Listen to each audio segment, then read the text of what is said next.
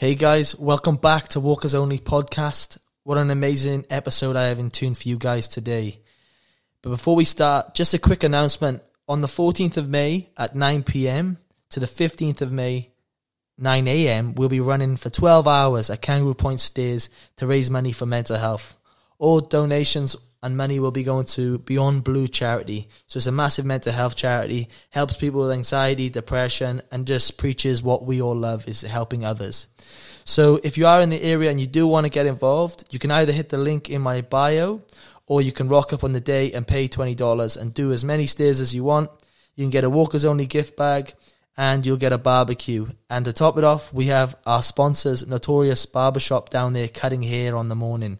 So get around the community of Brisbane if you're in the area and please give us all some help and donate to an amazing cause.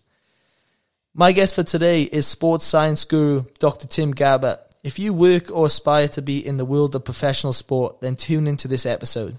Dr. Tim Gabbett, who has 25 years of experience, talks about the difference between the top athletes and what they all have in common.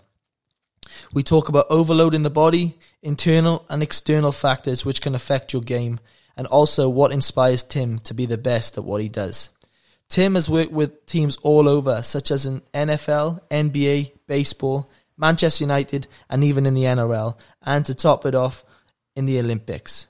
I won't give you any more on the topics. I'll let you listen to this episode, but guys, you are in for a treat. Before we start, let's roll the intro.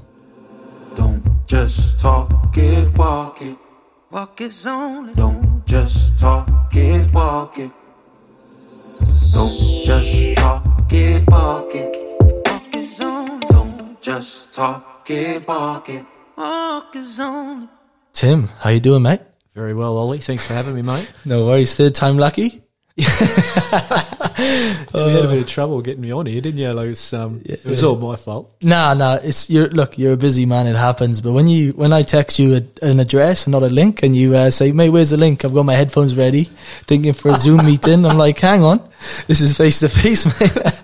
And I was like, uh, what, 90 minutes away from your place. So, Yeah. Um, cool 'em. and, and then you've you've gone, well, you better hurry.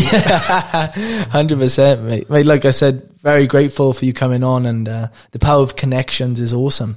yeah, look, it's, um, you know, just talking to you before, and it's, uh, it's amazing the people that, that we, we know. Mm. It's, you know, that it's kind of one or two degrees of separation. Yeah, you know, and and the reality is we've probably never been in the same room together with those people, but Yeah. there's a there's a link there. yeah. Yeah, it's pretty cool. It is. It's um, like you mentioned before this podcast, you're from Toowoomba, and there must be a great pool of in Toowoomba because there's always something like a good gem coming out of Toowoomba. As in, some footy, good footy players are from there, and like you know, we talk about Ben Walker's from there, Shane and Chris from there, and you're from there, and then there's um, it's just some for every so often I talk to someone who's you know good at what they do or good in the sports sports area, and I'm like, oh, he's popped out of Toowoomba as well. You know, it's it must be a good good area for uh, for Yeah, sports. well, apparently, uh, Peter Sterling was there. Was from there originally Really? or born there. Um, yeah. Uh, yeah. Look, Toowoomba's there's a there's a there's a lot of um, a lot of good people. You know, a lot of successful people come out of Mm. Toowoomba, and um, you know, from a sporting point of view, we kind of know um, that experts, Mm. decision makers, expert decision makers, tend to Yeah. tend to come from sort of those rural communities um, Yeah. of around hundred thousand people or less. Um, you know, there's a lot of lot of good support.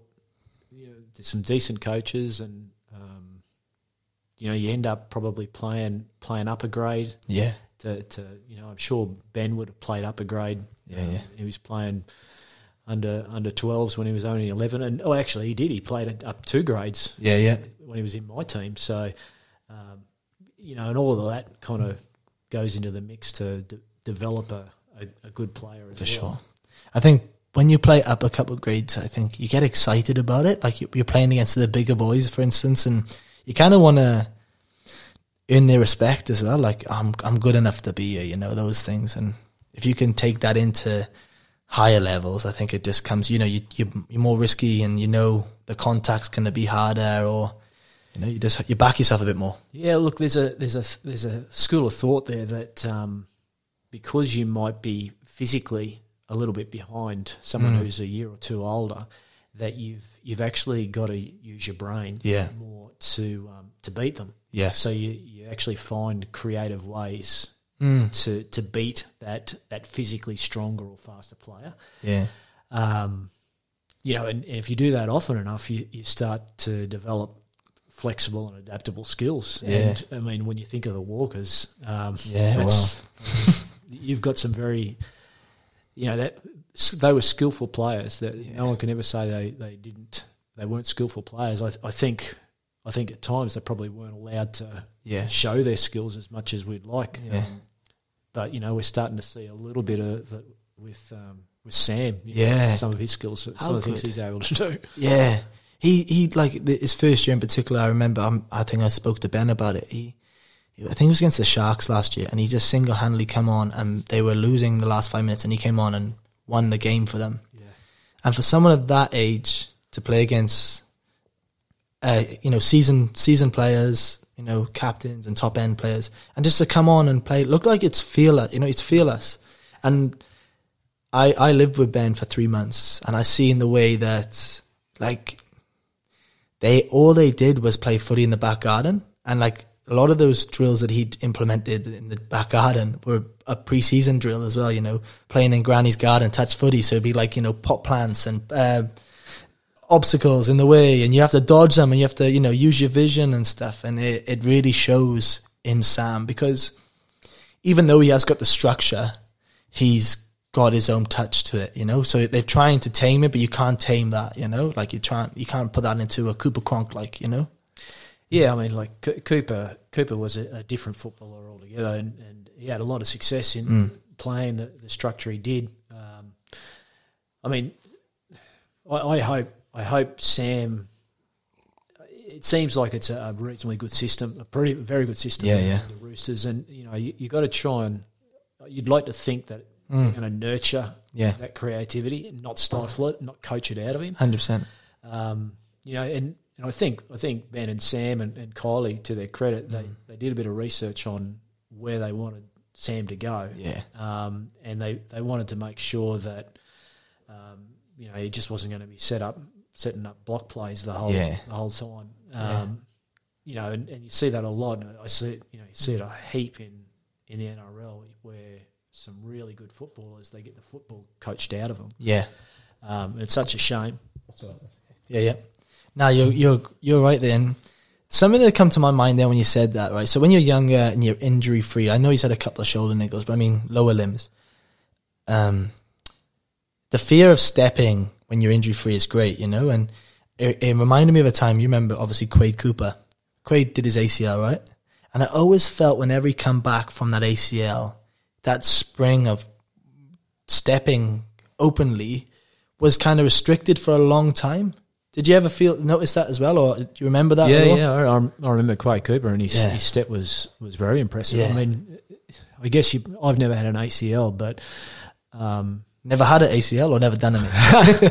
I've, I've, I think I've still got them. Yeah. Yeah, yeah. They're still they're still intact. I've Yeah. never done an ACL. Yeah. Sorry, uh, but if you, I mean, if you talk to someone who has done them, one of the things we talk about is, is something called kinesiophobia, Mm. which is basically fear of movement. yeah, Um, and it's not only when you do an ACL, it's you know hamstring Yep. tear or it's you know you roll an ankle. yeah, Um, y y there's a there's a fear of movement, and and people in chronic pain yeah, get it as well. Um, they, they go, well, look, I can't, I don't want to, I don't want to move. I Yeah. don't want to, um, I don't want to flex my spine Mm. because that's that's what causes my pain. Yeah. That's my trigger.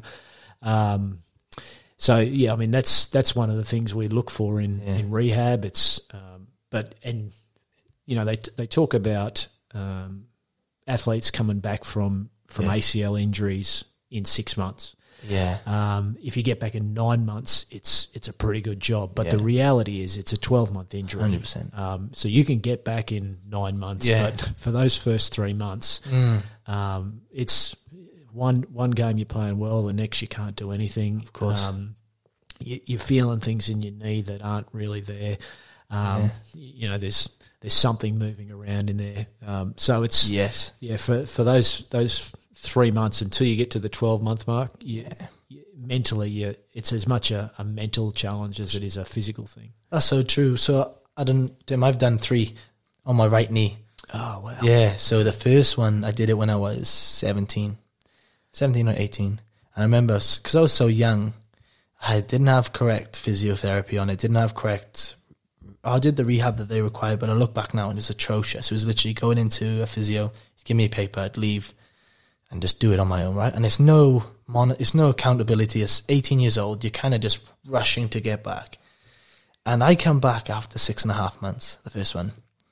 Yeah, uh, crazy. Like I remember I played atrocious for ages. My confidence wasn't there. Every knock I took, I'd worry. I did my third one. I did my second one then three years later.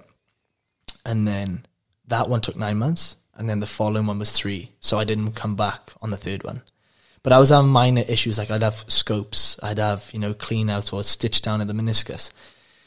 And I remember when I came to the Jets though, the coaching staff, regardless of what the physio say, Ben and Shane wouldn't let you come back to return to sport unless you're 12 months. Like, cause they've done their knees and they were like, minimum, regardless of how good you feel mentally, 12 months, you ain't coming until you come back, you know? Yeah, So, yeah, it's, uh, yeah. My, it's funny. Um, my wife's done two, Mm. and the same knee. Um, and and your story with the rehab. Here's Yeah. a piece of paper. Um, it's atrocious, mate. Oh yeah, I mean that was exactly the same as Mm. as hers, and and there's no progression. Um, there's there's it's it's very um, geared towards Mm. local tissue loading, so really low level Yeah. loading, um, and then you know after you've done whatever period of time of this this low level loading. Mm. Um, it's suddenly okay. You, you're ready for sport now. The the gap between what you've done at that level Yeah. um, from that piece of paper to, to the demands of the sport. There's a mile there's a mile of difference there. Yeah. Um, there's no way you're prepared for sport. Mm. Um, But what graft did she have? Hamstring or she patella? she had patella. yeah. Yeah, I mean that was. I mean we're going back. I remember my my daughter was uh, she was a baby because I remember her her going up and visiting her in hospital and she Yeah. was I think it was ninety four something Oh, like that or, or ninety five. You know, so it was very. Yeah, that was the fir- first, very early days. Yeah. Um, and then she, you know, it was roughly almost 20, 20 years to the day, and she did it again. So Wow. um, she hasn't she hasn't had it repaired again. Um, she doing physical? oh yeah, she's still she's still pretty physically active, Yeah. but she she did it playing netball the second time, and, and she hasn't gone back to netball. Um, but she's still you know she's still pretty physically active. Yeah. That's uh, it's an interesting one. So I did hamstring. Second one was hamstring with a Lars in it. A Lars is like a synthetic or some, and uh, yeah, some. And the last one I had was the best I've had was the patella, but that was with um, Doctor Peter Myers. He's pretty well known in Australia, I think. yeah, yeah. he and uh, is. he's the the guru of knees. And um, I come out of there like it had so much done in it because it was the third ACL. And um, yeah, come out and touch wood. I haven't had any issues with it since. And yeah, obviously I don't play footy anymore, but I run. I do a lot of road running. I do touch footy time to time. I coach footy, so I'm always moving and I get involved in the drills and I still train every day. So it's uh, yeah, it's it's good. Yeah, look, uh, you should be able to like if you're right about Peter Myers. He is he is very good at what he does. He's he's got a great name, and um, yeah, I mean, once you you may not get back to Yeah, the levels that you want to get back to, but you you shouldn't be able. You shouldn't be too restricted Ah. in what you what you can do. Yeah. The, the the honest, man, the bo- the knee was so I'd done a couple of triathlons after it since then, and my running paces were great at the time. It was actually my another injury, my ankle, that was causing me this issue all the time. But my running was great. You know, I think I was doing 10, 10, uh, 10 k's in four thirty pace. That's good. Yeah, going. like for me, for someone who's never done, I was never doing long distance, and that's that's Olympic distance triathlons. But then I did um, then half marathons and stuff. Me and Troy actually did a half marathon together. Oh, did you really? yeah, I think that's it's good having someone next to you so competitive that when you start slacking, you just see Troy pushing me along, and you fucking get it. So so were you racing each other, or was it? we were running with each other, but that competitive edge comes out, and we can probably come to the last four, four, five k, and we started kicking it, but you know, and uh, kicked way too early. Ah, so he got you in the end. he um he got me just in the end, yeah. But I don't want to tell. yeah, look, I can't, I can't imagine. He, he wouldn't have given an inch. He's, Nah. he's pretty competitive. he, he, that's what I really liked about him because then I could beat him on the bike. So, so that was my win then. So I did, yeah, you can beat me there, but I'll flog you on the bike. Yeah, nice. But uh, okay. it's just a healthy competitiveness with everyone, and Yeah, that's yeah. that's what spurs you on for that more. But um, mate, obviously we can talk about everything and anything, but Yeah. Tim, just give the the listeners a little bit about yourself, mate. What do you do? And Uh, well, um, I'm, I'm a sports scientist by trade, so that's that's what I've been doing basically my whole my whole working life. Um, I've worked worked in Olympic sports in Australia and, and professional sports in Australia, um, and more recently, I want to say in the last ten to fifteen years, I've put a lot more time into my own business. yeah, So, um, and and that's predominantly international. So, Yeah. um, a lot of my work's in in the states, but also Europe and the UK. Yeah. Um, so, essentially, what my job is is to to work with coaches Hmm. and to work with performance and medical staff to to get the best out of players. yeah, Um, yeah. That, I mean, that's we want to make sure that Yeah. when they when they go into battle, they're ready for it. So, what do you feel like? You know, you've obviously dealt with Olympic sports, America, um, UK, Australia, and Asia as well. Isn't that right? As well, parts of South. I think I've seen it somewhere. Yeah. But um, what is the difference? Because I think when I was young in the UK, we'd always look on to USA and be like, they're the bee's knees over there, and they're doing it so more advanced than us. What have you noticed in the in every country? Is there much difference, or are we pretty equal with each other? Look, if you if you listen to, to some people, um, they'll they'll say Australia is is ahead of the world in, Wow. in sports science. Um, I, I don't necessarily agree with all that. Um, I think there's pockets of really good stuff being done everywhere in the world. Yeah. Um, just as there's there's pockets of really poor stuff being Yeah. done in Australia. Yeah, Um, but the, the, even though there's some differences in the way different countries do things, um, the, the similarities are, are probably Yeah. when you when you notice a uh, a good organisation, um, you notice it straight away. Um, Mm. Yeah. Like uh, just I, I can pretty much. It's just because it's what I know. I can walk into a place and you can smell it as soon Yeah. as you walk in. You know, you know, there's something different about about this particular place yeah, and you know you can just sense when something's good and Mm. you can sense when something's off as well If you don't mind me asking, then where was the place in Australia where you're like, this is on? Yeah, this place is there.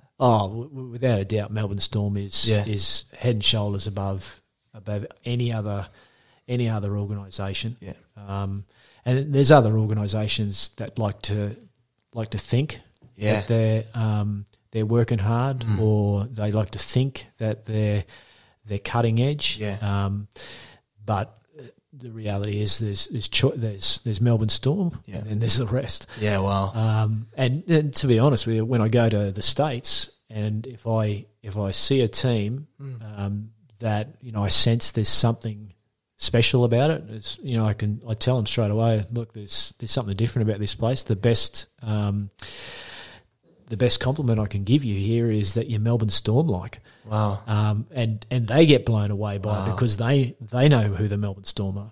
Doesn't Craig Bellamy go over to the States a lot and do a lot of Yeah, yeah. As far as I know, research and stuff on it? What are the key elements then, would you say, when it comes to the top end players? What are they doing different to get their physical, mental, and like their external worlds all in a line before a game then? Um, well, I think it probably varies from, from player to player, but um, the the ones who are consistently good, um, are, it's probably the same in, in athletic pursuits, sports, as it is in any other aspect of your life. You you prepare well. Um, Yeah. you you make sure you you work really hard at what you do. Um, you you work on your strengths and Yeah. you you try and um, try and correct or improve those limit limiting factors as Yeah. well, um, weaknesses, whatever Yeah. you want to call them. And um, but I, you know, I, I think probably the- best ones they've just got a, an attention to detail. Um, they don't cut corners. um, and they, they work pretty hard. I, I haven't seen I haven't seen anyone um, achieve sustained success, success long term success on the back of a shortcut. Yeah. Um, you know, there's no there's no easy way to get to to being the best in the world at, at what you do. Yeah. Um, it takes a, a hell of a lot of hard work. Yeah. Um, it takes a lot of discipline, and you know, there's there's so many people yeah. um, in any walk of life that you know could have could have been I could have been the Yeah. next world world contender or you know Yeah. but f- you know, they've then there's always a an, a reason or an excuse. Um, Yeah, yeah. But you know, the the ones who who get there, uh, they tend to they tend to have a, a single mindedness about them, but Yeah. they um, but they also, despite that single mindedness, they tend to be able to switch off a little bit as Yeah. well. So when they're on, they're on. Yeah. Um, but then they can they can switch off from it as well. So um, um, that brings me to a player now who plays for the Storm. Um, is Cameron Munster. So, like he, Matty John says a lot about it. He's like a, like the, the monkey with the bang bangers, you know, when he's when he's in the before game and whatnot. So he doesn't think too much. But like that's what they're trying to assume. But he does seem like a happy-go-lucky guy. And then when he goes on the field, he's just like it, it happens, you know. And it was that talk about the origin last year or the year before, where he was on the they won the GF and he was on the beers, and then just rocked up and just won the game single-handedly. So you know, you, we chuck all this sports science and all these other things into it, and then you have these freak athletes that, like, does that kind of just chuck a massive spanner in the work, or Uh, yes and yes and no. Look, I, I, I think probably probably the fact that he can switch off um, is, is probably a, a great strength for him. Um, you know what? You know, just looking at him play, he's a genuine footballer. There's Yeah. no doubt about that. Um, he, he doesn't get shackled with with block plays, um, but he he also doesn't seem to have a, a memory that's too long. Um, so if he makes a mistake, he kind of shake, shakes it off. Yeah. And you know, one of the things we and this is this is actually science, um, but I won't get too deep into it. But if if you if you think too much, if you're a, a real thinker, um, we, we call this um, reinvestment. So you you start thinking about your movements, Ah, yeah. um, and the more you think about your movements, you're trying to correct those movements. The more likely it is that those movements are going to break down under pressure. Now, Cameron Munster just seems to me to be a real instinctive mover. He just Mm. Yeah. he just goes about his business. Um, Justin Hodges was the same. He, he was just instinctive. As soon as you know, when Ju- Justin Hodges, his hardest time was when he did his Achilles, because he he had to relearn how to run. yes, And and when you're relearning a skill, you, you're thinking so hard about those movements, so that something that was very instinctive previously becomes oh, I can't do it anymore. wow, Um, so, you know, the fact that Cameron Munster can can uh, switch off um, and and just shake off those mistakes. Yeah. Um, there's actually some pretty good science behind it. Um, Yeah. I, I wouldn't say that he he would know the science, or I wouldn't say that anyone is actually um, is teaching the science. Yeah. But it's it's probably one of his biggest strengths as a as a player. Yeah. Wow, it's it's so interesting. Then you've got those players, like you said, on the other end of the spectrum that they think about it so much. Then when it comes to the big dance, they've probably they've probably done their best work in the week of training. Like they've done so much. You know, you talk a lot about is overloading and load management. Where's that fine line where you're doing too much? Are we talking from a mental point Oh. of view or from a physical point? Of view? I like both. We'll start with mental first. Yeah. Well, look, uh, you know, if you have someone who overthinks things, Yeah. you, you get that paralysis by analysis. Yeah. Um, so they, you know, uh, you hear about golfers getting the yips, um, and they, you know, there was a, um, a, famous golfer, uh, 20, 25 years ago, Ian Baker Finch, um, and famously got the yips Yeah. and uh, you know he had to give the game away. I don't know whether he plays at all, and he was a great player in his time. But then, um, you know, got this paralysis by analysis, and then just he couldn't play. Um, Steve Hooker was uh, um, pole vaulter, and he was a world champion. Yeah. And he even talks about how he got the yips. Yeah. Um, and it's just, it's just this over analysis and, and overthinking your movements, Yeah. and and you think that by by going through the step by step movements, it's going to be beneficial, but actually it's detrimental, Mm. Detrimental. to to performance. So that's kind of um, you know the, the mental aspects of you know, we call it choking under pressure, but it happens again. It's not just sport; it happens it happens to surgeons. Yes. It happens to people flying planes. Yeah.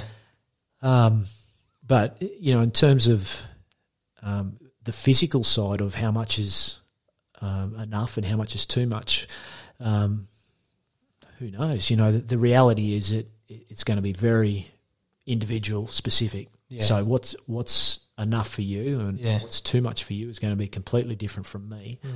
Um, and it's going to be there's going to be a whole heap of factors that play into that. So age and, and Yeah. training history and strength and physical qualities and and, and probably probably also um, lifestyle stresses. So Yeah. if, if you're a pretty relaxed kind of person, you you might be able to handle a little bit more physical load. Um, but if I'm if I'm really um, if I'm an emotional wreck or if Yeah. I'm um, I've got a lot of uh, work stress or academic stress or psychological stress, then my load cup Yeah. is filling up with those things Yeah, yeah. before I even get a chance to put any training on top of it. Yeah. Um, and there's only so much load that you can put into your cup at any point in time before it overflows. When, when we talk about overflows, are we talking then injuries or are we talking like just performance base? Yeah, well, I mean, it could it could be a number of things. It could be um, performance starts to suffer. It, it could be you start to f- um, experience a few more niggles. Yeah. Um, so that soreness that you're feeling, the good soreness that you experience after training, becomes more like niggles. Yeah. And then, um, you know, the extreme is probably um, injury, where Yeah. we actually break. Um, but, but I mean, you, in general, you'd have to. Injuries don't hap- just happen. You know, I think you have to. There's some signs in in general, unless you, you know, you experience some some extreme blunt force trauma um, that that is much greater than your system can handle. Um, generally, there's some warning signs along the way that you, you pick up. You're starting to feel a lot sorer than normal, or you're moody or stressed, or performance tends Yeah. to drop a bit. Yeah, that's interesting. Then, so then you look at these players that are like still ticking on late thirties. You know, and I don't even know if there's any. Like, do you remember Steve Menzies? Like, Is like he still he- playing now? He's He's like probably 60, playing he? somewhere. But he was playing out in Catalans and you know for a long time, nearly up to thirty nine. Yeah. And like the longevity of his body, and like he was still putting in good games. It's not as if he was uh, just hanging on for dear life. Does that come down to genetics as well? Does that play a part in it? Does it, you know? Yeah, well, look, genetics will definitely play a part. It, it plays a part in um, in adaptation. You know, so um, you know, some if if you want to if you want to know whether whether a, a player is going to be a good basketball player, Yeah. whether he's going to be a tall enough tall enough to play in the NBA, well, you know, the first test that you do is check check the height of his mum and dad. Yeah. Um, so yeah, genetics will play a part in that. Um, whether that's the major part, I don't know, but there'll, there'll be a whole heap of factors there, and and maybe maybe um, Beaver got a little bit smarter towards the end of his his his career as well. Maybe he just got around the field a bit easier as well. So he, he managed to he managed himself around the game well, and, and the the smarter you get, the the every game you play is a bit more experience, and the more experience you get, Yeah. um, typically the the better you move around the ground. I found that even watching Cam Smith play, like he was in the middle, Yeah. but he knew where to not put his head. I so I suppose you know, like not put his body in a place where it's gonna probably higher chance of getting injuries. You know, or you know, he just he's such a smart player. Even his Yeah, he was impressive. Um, he could have played. He could probably still be playing. What was that? Did he retire? Not last season. The season before. yeah, at the end of the 20, what are we, 2020 season, he retired. So he, he missed last year. Mm. Yeah. So I mean, I yeah, I mean, he was he retired and he Yeah. can still play. Yeah. You still got to have that passion, that desire as well to want to, like the body might feel good, but it's a pure then as well. You know, there's two connections between the two. Yeah. I think they've got to interlock as well. Like the body might want to, but the, this might have done its sell by date or the body's done its sell by date and the mind is just like, I want to play, but my body's not allowing me to play. You know. Yeah, without a doubt, I, I'm a really big believer um, in that link between the brain and the body. Uh, without a doubt, you know, um, you know, in general, I, I think it can work in a number of ways. Um, Yeah.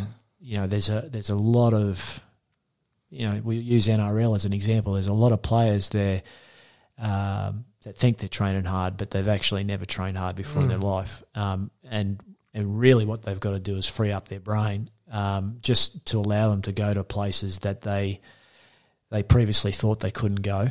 Um, and once once you do it, Yeah. and you do it often enough, it you learn. Gee, I, I can go here, Yeah. and I'm not going to die. Yeah. Um, I'm actually, and, and they actually start looking for work. It's um, it's a when you, when you unlock that, Mm. geez, you got a team on your hands then Yeah. um, because they, they actually look for the physical work, and it, it doesn't seem to hurt as much either. They're just they're hurting, but their their brain's controlling it. Yeah.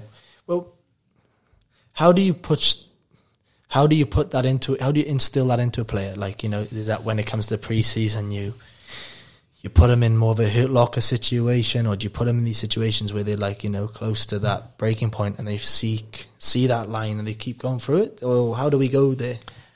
Well, look, I think it varies. Again, um, what works for, for one player won't work Yeah. for another. But um, in general, I I like to train with my players. Yeah, I've, Um, I've seen that in the photos, mate. You're running Oh, yeah. running around next to them. Yeah. Is that just to see how physically tough it is on them, so it is on you, and you can kind of counteract that, or Um, science behind it?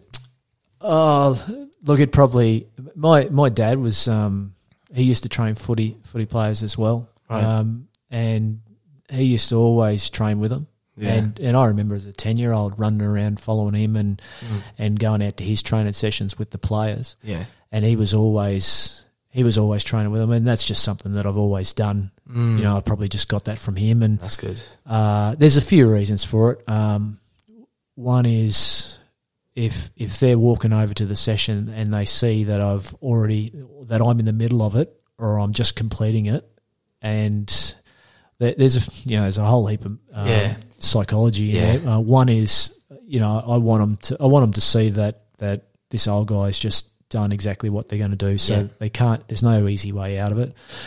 Um, if I'm running beside them, Yeah, uh, then there's there's this extra motivation from them to that they, they don't want to get beaten by me. I, was gonna say that's that'll be killing me, knowing that you probably got about ten years or more. I, I don't want. to I'll be careful on the. but um, but Well, let's say ten. Yeah, t- yeah, we'll count it there. But I'm saying is, if I seen someone next to me and you're, yeah, next to me and you're not a player, you're just, you know, you're putting the drills out for them to do, then you're kind of going, fuck, what's going on? I need to push, push out of here, you know? Yeah, I mean, and this this, um, you know, different different players, different things make different players tick, um, Yeah. and I just feel you learn a lot about a player.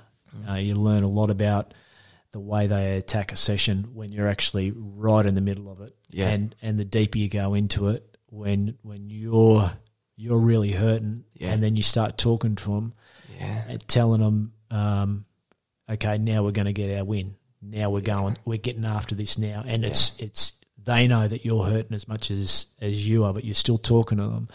Um, you learn a lot about a player, and they learn a lot about you. I mean, they they I think it get um, you get a, a lot of respect when um, you're not actually yelling at them. You're not put, putting your fingers in their chest saying "do this." Um, Yeah, yeah. You know, and that's never been my approach. It's it's more about, um, you know, there's a little bit of breaking someone down, but but building them back up when they come out of it. They Mm. they feel like they're bulletproof and Yeah, yeah. you know six foot six or eight foot tall. You know, Yeah, I like that. That's I love that type of training, but I I found that more in more endurance type workouts. Like if I was training, it was in more endurance where, like when you're playing a footy game, it was always or training, it was always MAS for instance or short short work, and you know it's going to end soon. Just push through. But then when you put them on this long endurance type thing, it's like shit. I've got another 10, 15 go here, you know, 15 Ks to go or an hour, hour or two. And that's when the brains, the mind's telling you, to, hey, stop. We're not used to this level of And then there's levels to this, right? There's levels to knowing where I can go, and it kind of comes back to what you're saying, Tim. But it, it's, uh, yeah, I think I would have enjoyed to be trained by you, mate. I would have, uh, I'd love that. Like, just it makes me want to go harder. I think you know, push harder. Where other people, like you said, you speak to them while they're flogged, and they just want to go missing a bit and hide, and shows the character Yeah. a bit, you know. Yeah, look, I, I think um, historically there, there's been this, um, you know, the, the conditioning coach has been the guy who dishes out the punishment, or um, to, to me, training's not a punishment. No. Um, to, to me, training training underpins good training underpins. Um, it gives you the, the physical qualities Yeah. that allow you to execute your skills. If you don't have those physical qualities, it doesn't matter how skillful you are. If you can't keep up with the game, or Yeah. if you're not fast enough to put yourself in space, Mm. um, it doesn't matter how skillful you are. You've got to have the physical qualities. It underpins that. Um, now, to to me, it's it's about it's about making players feel good about Yeah. about what they've they've done. It's not it's not um, it's not a punishment. It's about um, knowing that they've just done some really hard work. They've they've had to go down in a pit to Yeah. do it. Um, they they got held down in that Mm. pit with their head underwater where they couldn't breathe, and then they they they forced their way, you know, fought their way out of it, and and came out on top of it and got a win. You know, and every time you every time you a player gets a win like that, that's that's creating a memory. Um, now, if if they if they learn to give in to themselves in that, those moments, then that creates a memory as well. You do that often enough. Um, when things get tough in a game, you you, you opt out of that that you know that's that's when tries are scored. Yeah. Typically, they're conceded. Um, but the, the way I the way I look at is is trying to relate it back to the game. You know, like stay in the fight. Stay look for these little moments where you can go one of two ways. Where Yeah. you can give in to yourself, or you can dig in and find something that you didn't realize you had. Yeah. And the, the more often you, you find that little moment, Mm. the, the the more often you you win that moment, the more likely it's going to become a memory. Yeah. Now, you do that often enough with adequate recovery in between, then you've got you're not only training physicality, Yeah. physical qualities, you're training the brain to go to places that if they have to go to a dark place in a game, I've been here before. I know exactly what this feels like. I've done it a hundred times in training. There's nothing to fear here. Yeah. That's that's what what we want to develop Yeah. in uh, if we're talking team sports, if we're talking any athlete, that's what you want in an athlete. Correct. I was about to say, yeah, like I um you probably know the heard of the guy David Goggins. If you ever he's um he's this crazy he was an he was a Navy SEAL and he did the the training like three, four times, like the you know, the the one off one that you're only meant to do to get in. But he did it he wanted to do it three, four times to prove to himself, just mental toughness, resilience and all these things. And a lot of what you're saying there is very what he says is getting back into that trench and knowing that I can survive in the trenches. And like you said, you get you get so accustomed to it that you start finding little gold nuggets. Then you know where oh I've learned this about myself now, and and and I think that's what it comes down to. Sometimes when you do this training, you after I stopped playing footy, I think I like to go training into these places where your mind's really getting tested because you learn a lot about yourself too. Mm-hmm. It's not just a to look good or look fit. It's more like oh I I'm yeah, I I basically just say it's more like you're figuring out more about yourself as, as a self development sometimes too, you know. And it, like you said, it's not just as a a team sport individual. It's whatever goal you want to do in life.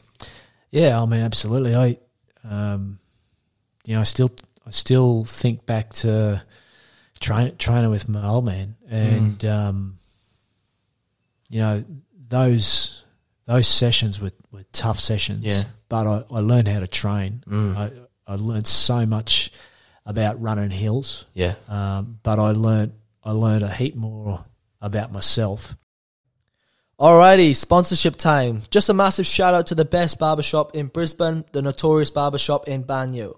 Somewhere that you can feel at home, kick back with a complimentary drink of your choice while getting a fresh cut for the weekend. Then look no further than the Notorious Barbershop in Banyo. If you mention the name Walkers Only Podcast, you will get a discount off your next cut.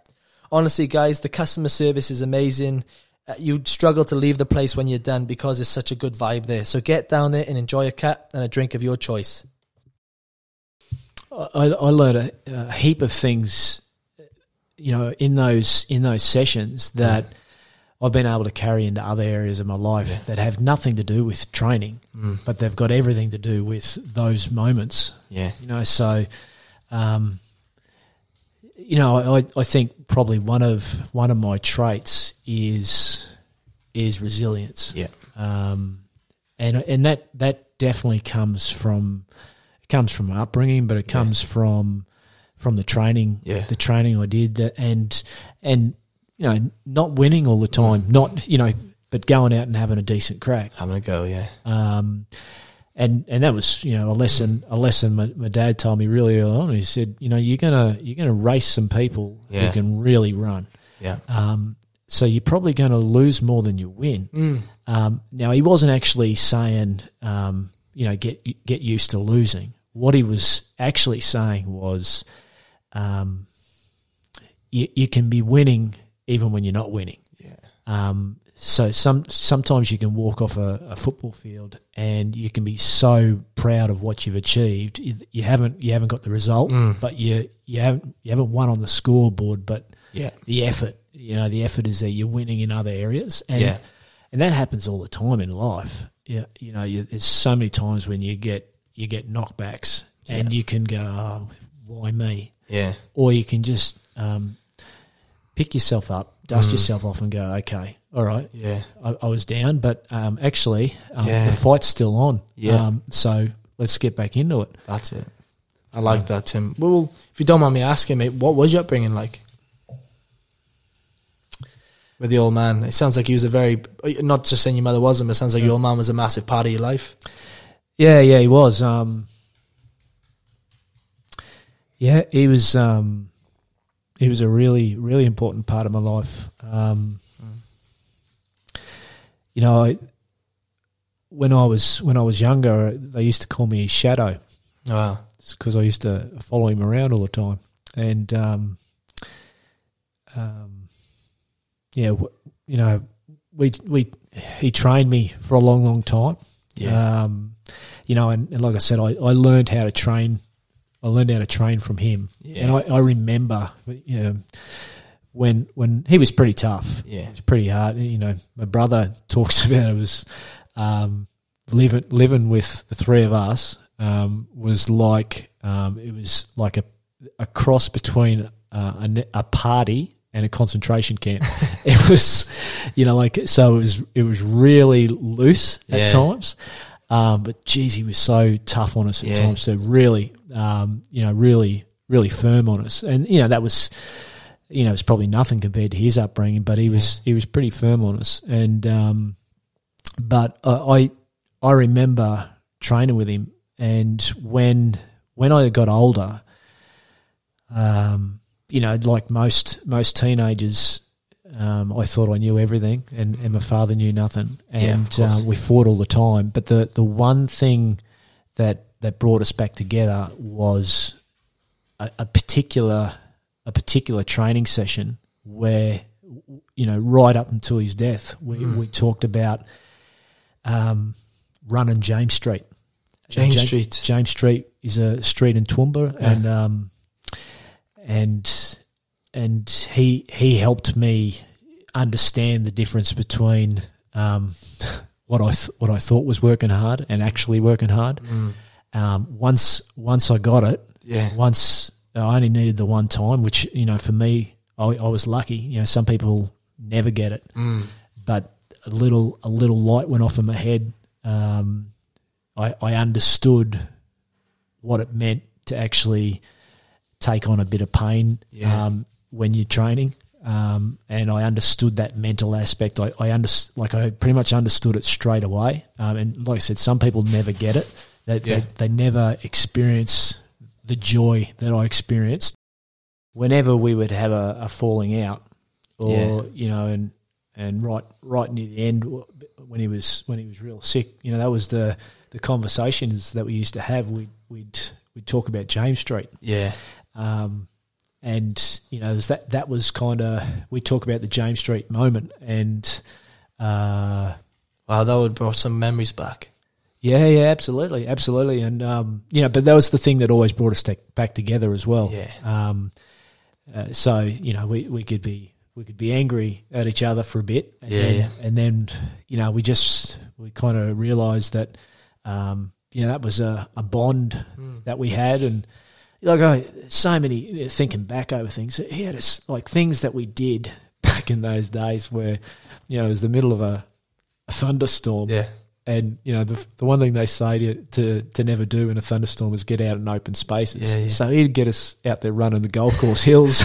Really? in a thunderstorm, Jeez, yeah, in- just- in the middle of you know like at seven or eight o'clock at night, so it's dark. Wow. So you you couldn't see kind of two foot in front of you.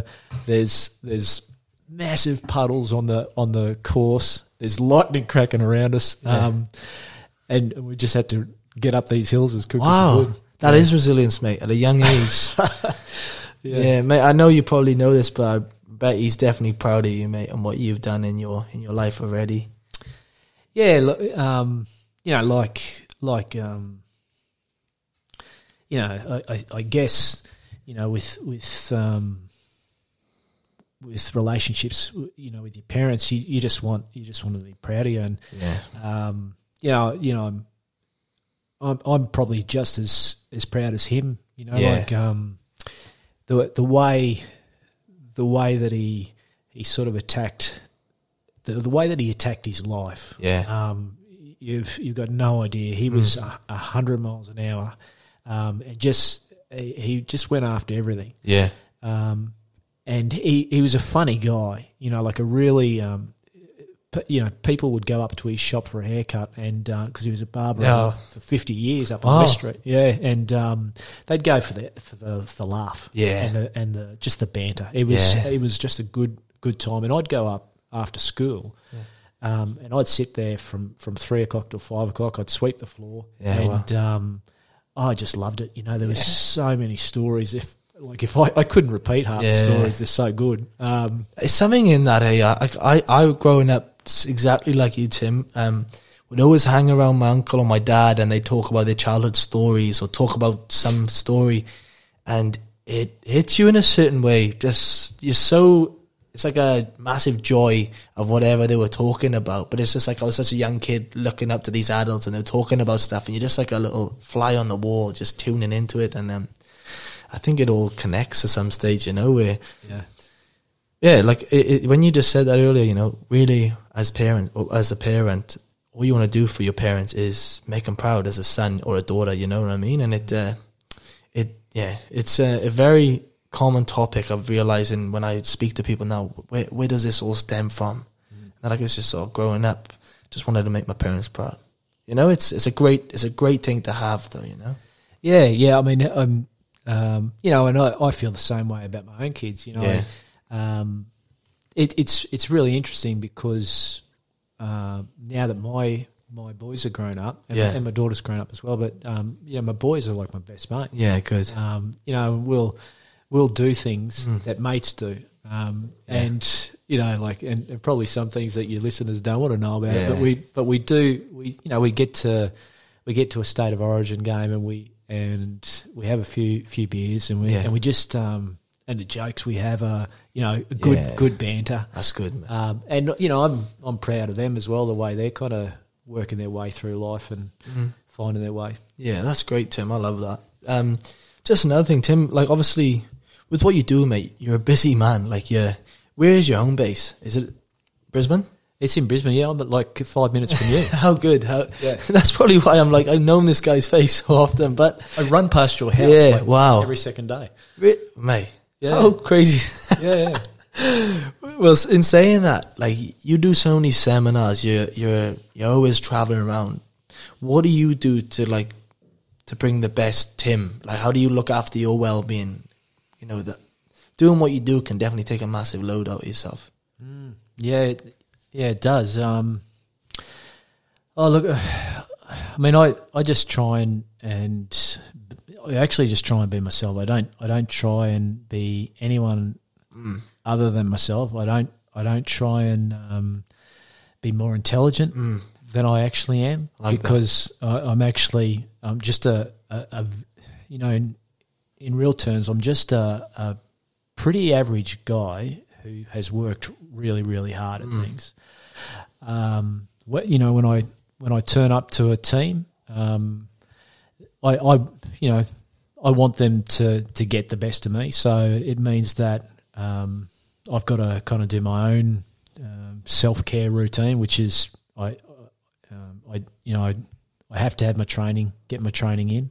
Um, yeah, your own. Per- yeah, yeah. yeah. So whatever training that is, and um, you know, it it can be it can be push ups in a room if that's all I've got, but Yeah. I need I need something to to get myself ready, and you know, it probably ties ties back to the the body and the brain being so closely linked that when I'm when I have trained, I'm feeling a lot better. Um, so, you know, I'm prepared to Yeah. you know, to give my best. I, I need to sleep well. Yeah. Um, that's that's a given for me. And How many hours do you need? How many hours would you need to sleep on? uh, well, look, if he asked me ten years ago, I was I was not getting much sleep at all. Wow. Um, but but it was I was full time in pro sport, Yeah.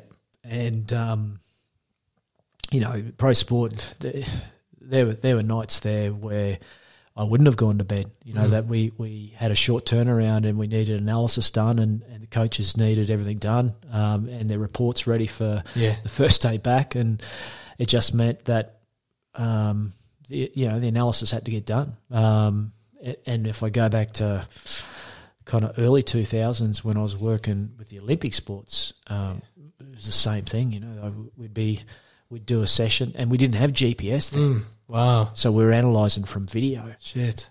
Um, A lot of work. well, yeah, I, I worked it out for every for every ten minutes of game time. It Yeah. took thirty minutes to an- analyze one player.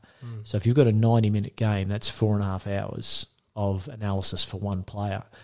Um, so to, so to it's crazy. Yeah. Um, Wow. but like you know, that was before the technology boom. Uh, That was where you had to log everything second by second. Shit. You're constantly upskilling yourself as well with all this constant technology and it's constant. You got, like you said, you talk about, we mentioned earlier about, you know, this is your basis in, this is what I've, my bread and butter is. And then you learn something new and then you start questioning the whole process again because it's consistent cycle probably of new, te- new learnings, new studies and Yeah, I mean that's that's uh, a challenge of, of science, I guess. I- on the one hand, it, you know you, you're learning something everything uh, something new every day, and you know it's kind of you work on the philosophy uh, of you know a day you don't learn something is a day wasted. yeah. Now, if you if you're a kind of rigid person, probably science isn't for you because um, uh, the thing with science is what what we knew yesterday is probably going to change tomorrow Yeah. because the science changes. And you know, a good example of that is with with COVID. Um, people go, "Well, hang on, this was the rules two weeks ago. Why Yeah. has it changed?" Well, um, uh, there's no doubt there's a bit of politics in there, Yeah. but in general, the, as we learn more, um, the smart thing to do is to not hang on to what we previously thought to be true. Yeah. The smart thing to do is, as we get more information, it's okay to change our mind Yeah. um, and that's that's what scientists do all the time. Um, the, the science that we know today will probably change tomorrow once a new study comes out. Yeah, definitely. That's so interesting, man. That's probably, like you said, you've probably got to have a mindset of just happy to accept that it's you're never going to be fully content. Like it's going to change always, you know. Like that. Yeah. It's never like, oh, I'm complete today. You know. Yeah, and I mean, if it could drive you crazy if Yeah. you were um, if you were the kind of person that that needed to have a completion on a project Yeah. all the time. Um, and but it can also drive you crazy the other way because um, because things are always changing because you're always learning. There's this um, this thing where you're never truly satisfied um, because Yeah, yeah, yeah. you think, oh well, I know I know this now, but I still don't know this. Well, Yeah. I've got to find the answer to that then. Yeah, Um, and then when you find the answer to that, well, there's something else you don't know. So you, oh, I've got to find the answer to that. Um, so it's it, you've really got to um, you've got to be pretty mindful Yeah. of of okay, now it's time to take a breath. Yeah, yeah, um, Just relax in the moment, enjoy where you are, Yeah. um, enjoy what you've done, Yeah. um, enjoy time away from f- from the profession, and just just do something different for a little bit. Um, other otherwise, you know, I, I don't I don't think that's a, a very healthy way to go about it. If you don't mind me asking, when you talk about sports, who who are the top three teams worldwide that you could say, well, they are up the top there? Um, And who are the top three players? I want to know as well. Oh, jeez. Um, well, Melbourne Storm are. Yeah. I'll give you top two. Top two. because I, you know, the reality is uh, when we when we talk about top teams or or, or top athletes, um, there, there really are. Um, there's very few, Mm. you know, that that truly are elite. Um, I, I would say in, in, the teams that I've had experience with, Melbourne Storm are, are head and shoulders above any team in Australia. Um, the, the LA Dodgers are a team that I really admire, um, and they're they're one of the teams where where I'd say you're Melbourne Storm like. Wow. Um, in American sports, it's a little bit different where you know players just kind of keep to themselves and Yeah. uh, whereas in that organisation, from the front office to um, the performance and medical staff to the players, every time you know I walked into the facility and everyone made me feel really welcome. Yeah. Nice. Um, that was um, Tor- Toronto Blue Jays were actually quite good like that. I've been to Yeah. one of those games. Have you? Yeah, we went on there years ago to Toronto on a trip, Okay. and um, we did a little tour around there. And the Blue Jays were playing. We did, yeah. We went in and watched the game, and that it's just pretty cool. A, I Yeah. never watched any of these sports live, you know, so it's a great, great atmosphere and stuff. Yeah, yeah. it's yeah. um, I want to know how how do you like? Do you ever pinch yourself and go, "Hang on, I've," because you've done Manchester United as well, haven't you? Like, Yeah, do you ever pinch yourself and go, um, what's that, that saying?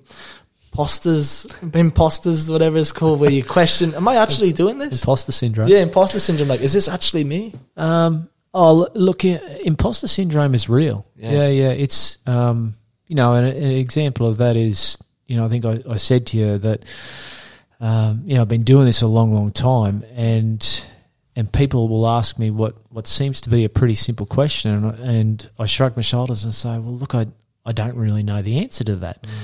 Um, you know, and I can generally I can say we just don't. You know, there's not there's not the research for it. Um, Yeah, yeah. Generally, I can say, here's my best scientific um, explanation Yeah. for what's going on, or you know, another way of saying that, here's my best scientific guess. Um, but yeah, yeah, like I, I, I go through that kind of that kind of mindset all the time. There's always that. Um, it's it's real. Um, like in terms of pinching myself in, in terms of some of the, the teams that I'm able to work with. Um, yeah, yes and no. Like it's it's funny. Like if I think back a long time ago, um, you know, I probably didn't didn't know exactly what I was going to be doing, Yeah. but um, I, I probably knew that what I was going to be doing was going to be helping um, helping some some Yeah. organisation or some athlete or Yeah, you know I, I knew I I knew I was going somewhere yeah, um, and and but I you know like I wouldn't say it was um, due to any any genius or anything like that. It was I can I can say hand on heart. It's um, the the harder I've worked, the easier it's got. wow. Um, I've just worked really really hard at it.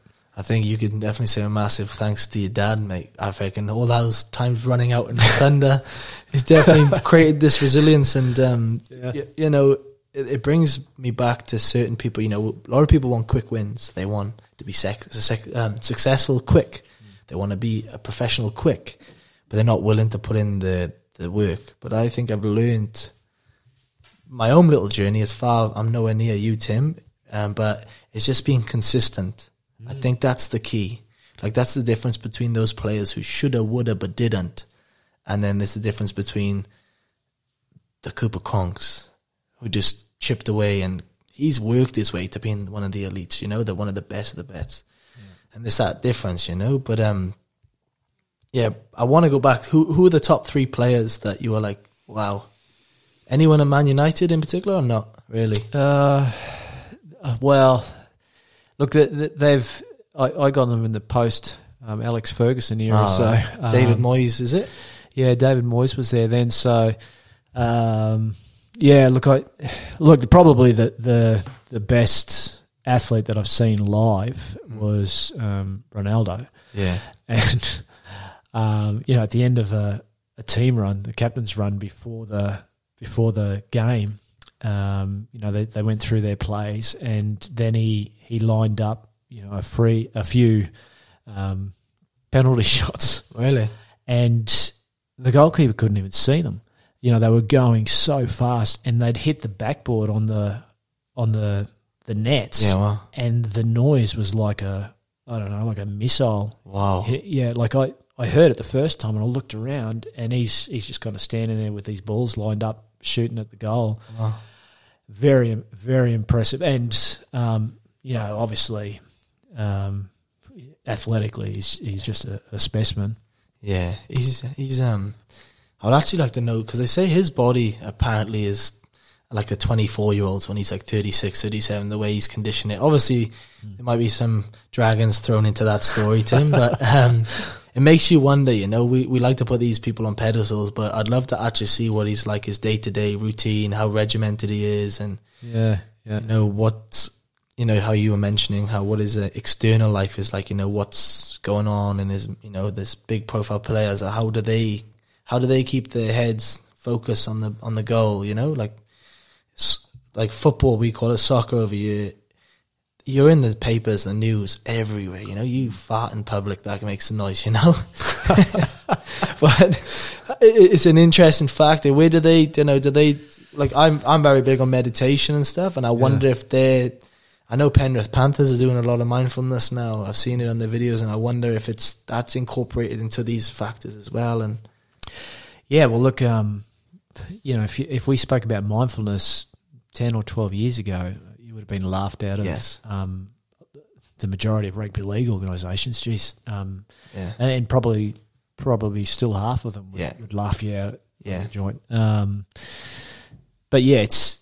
I mean, it's such a big thing. Just just having the uh, whatever whatever way it, it is for you to to find that Mm. that that stillness, that that calmness.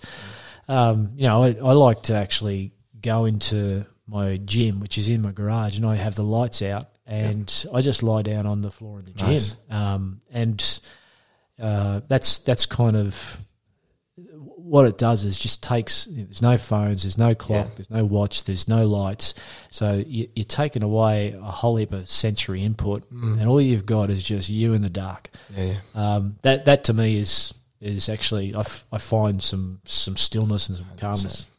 Different different people use different things, but um, I mean with, with Ronaldo, it's it probably helps that he you know he's he's got his own trainer that that he does his fitness work. Yeah. He probably helps he has his own chef. yeah, yeah. Um, so a lot of the things that, that we don't we don't have access to. Um, Yeah. You know, w- when we're cooking up chicken sandwiches for dinner, um, you know, he's probably Yeah, he's probably got some good food on the table. yeah, that's true. So he's less less stresses. He's just focusing on the goal, or you know, being present more. You know, if he's got not has to worry about X, Y, and Z. It'd be gr- it'd be great to um, to ask him some of these things Yeah. because I, I wonder if anyone has actually. Uh, you know, any journalist, for example, has actually had a, a deep enough Yeah. conversation. You know, they, they never really, I don't really think they they ask those questions. And I, and I look at the way some of these these players get ridden in the press, and the Amer- um, oh, rugby league's a good example in Yeah. Australia. Um, AFL's the same. You know, we had um, John Longmire came out um, talking about uh, the mental health of players and Mm. how you know some some things should be off limits. Definitely. Um, Oh, 100 percent. you know, and in the NBA, um, you know, Ben Simmons has been ridden all year, um, and you know, like I, for me, I you know, I think I think Ben will come good, um, but um, it just you know, some some players might just need an arm around them and say, you know, Yeah, we want you here. Yeah. Um, you're valued here. You're gonna you're gonna provide some value. Mm. Um, and a lot of players, that's what they, they want. They just want to um, they want to know that the the coach believes in them. Yeah. Um, you know, I think I think Ben and Shane Walker are good examples of that. They they got a lot out of, out of those players. Yeah. Um, because they they trusted them. It comes down to as well, like like you said, different personalities require different ways of approaching them.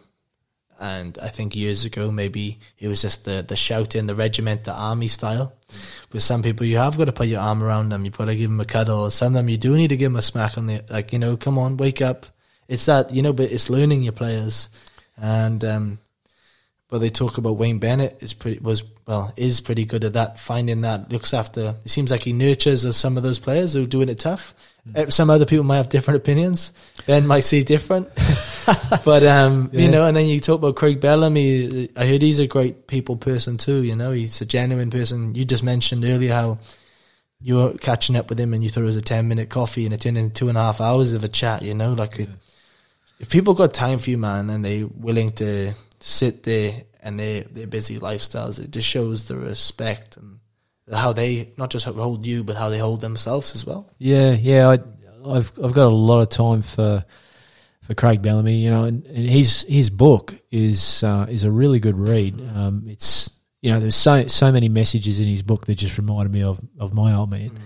Um, you know, and, and you know, in, in, in defence of Wayne, um, yeah, you know, Wayne Wayne has a particular style about him. Yeah, So he um, he can be he can be really good and he can be really harsh at the same you know at the same time he, he can be both. Um, Yeah. So, but yet the thing is you, you typically know where you stand Yeah. with him, like you don't die wondering. Um, but I, I will say this that I've um, you know I think he is probably a coach that that gets players playing for each other yeah, um, that when you leave, and, and even as a staff member leaving the team meeting Mm. before our captain's run, I knew my job and I knew I wasn't going to let anyone down. wow, Um, so that that was the the kind of feeling that you that he he brings to a team, and, and everyone feels the same Yeah, yeah. way.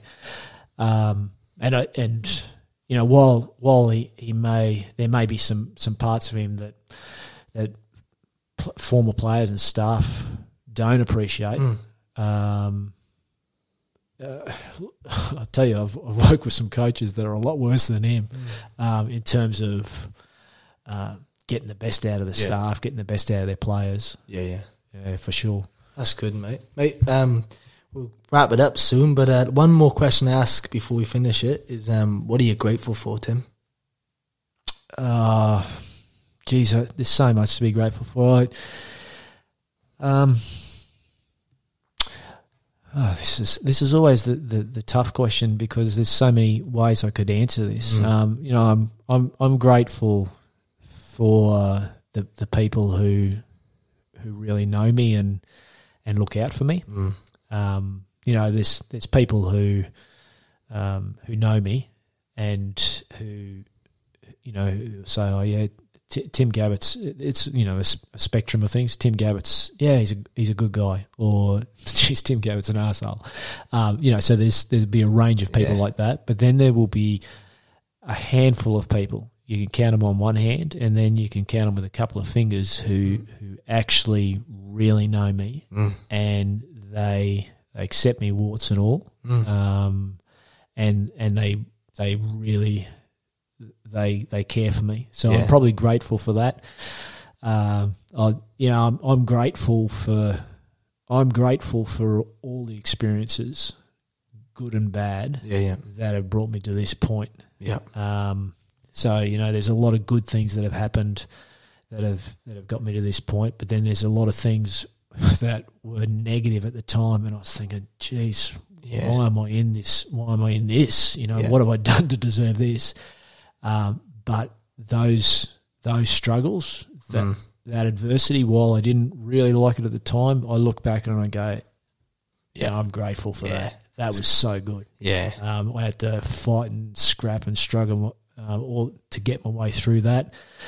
So now, when when pressure comes, yeah, um, I'm I'm not I'm not fearful of pressure. I'm not um, you know some people shy away from Yeah. public speaking or, or, or the pressure situations. I, I move towards it Mm. um, because of the fact that I know that I've been there before. You know, Yeah, I can I've, I can overcome it. I can Yeah. I can get through it.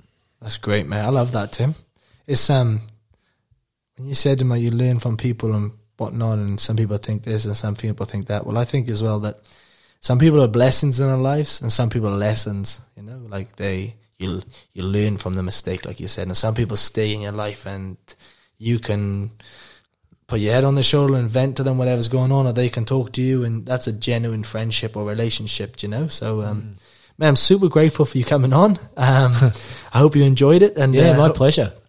Thank you so much. Hope you and listeners enjoy. Don't just talk it, walk it.